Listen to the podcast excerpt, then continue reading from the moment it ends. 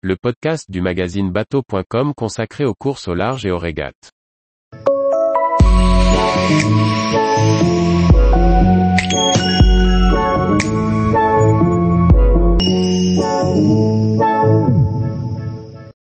Route du Rhum 2022, le doublé pour Johan Richomme en classe 40. Par Chloé Tortera. Johan Richomme a franchi la ligne d'arrivée de la route du Rhum ce mercredi 23 novembre à 12h23 minutes 40 secondes, heure locale, soit 17h23 minutes 40 secondes heure de Paris. Auteur d'une incroyable course, le skipper du classe 40 Paprec Arkea remporte sa seconde route du Rhum consécutive et améliore le record de la course. Auteur d'une incroyable course, pourtant sanctionné dès le départ par 4 heures de pénalité pour avoir passé la ligne de départ en avance, Johan Richomme remporte cette douzième édition de la route du Rhum sur son classe 40 Paprec Arkea. Avec un temps de course de 14 jours, 3 heures, 8 minutes et 40 secondes, il a franchi la ligne d'arrivée ce mercredi 23 novembre à 17h23 minutes et 40 secondes, et améliore ainsi le temps de course de plus de 48 heures. Il était auparavant de 16 jours, 3 heures, 22 minutes et 44 secondes. Après sa victoire en 2018 dans cette même classe, il réalise le défi de l'emporter une seconde fois.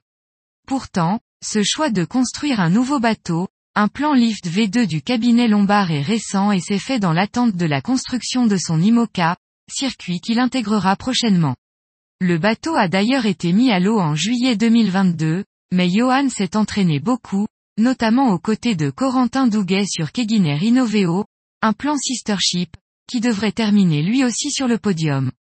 Corentin Douguet prend rapidement les commandes de la flotte, Johan Richomme se trouvant relégué en queue de peloton en raison des 4 heures de pénalité qu'il a décidé de réparer avant le passage du Cap Fréhel, en raison d'un vent moins soutenu.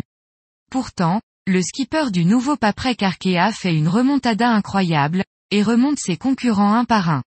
Il reprend finalement la tête de la flotte le 13 novembre, à une latitude proche du Cap Finistère. Il avance tellement vite qu'il arrive à marquer 120 000 d'écart avec ses proches poursuivants, dont son ami Corentin Douguet. Il parvient même à doubler une partie de la flotte des IMOCA, ce qui amuse certains skippers. Malgré un contournement de l'île au ralenti, il avait suffisamment d'avance pour l'emporter. Ainsi s'achève ce passage sur son classe 40, dont on connaîtra bientôt le nouveau propriétaire.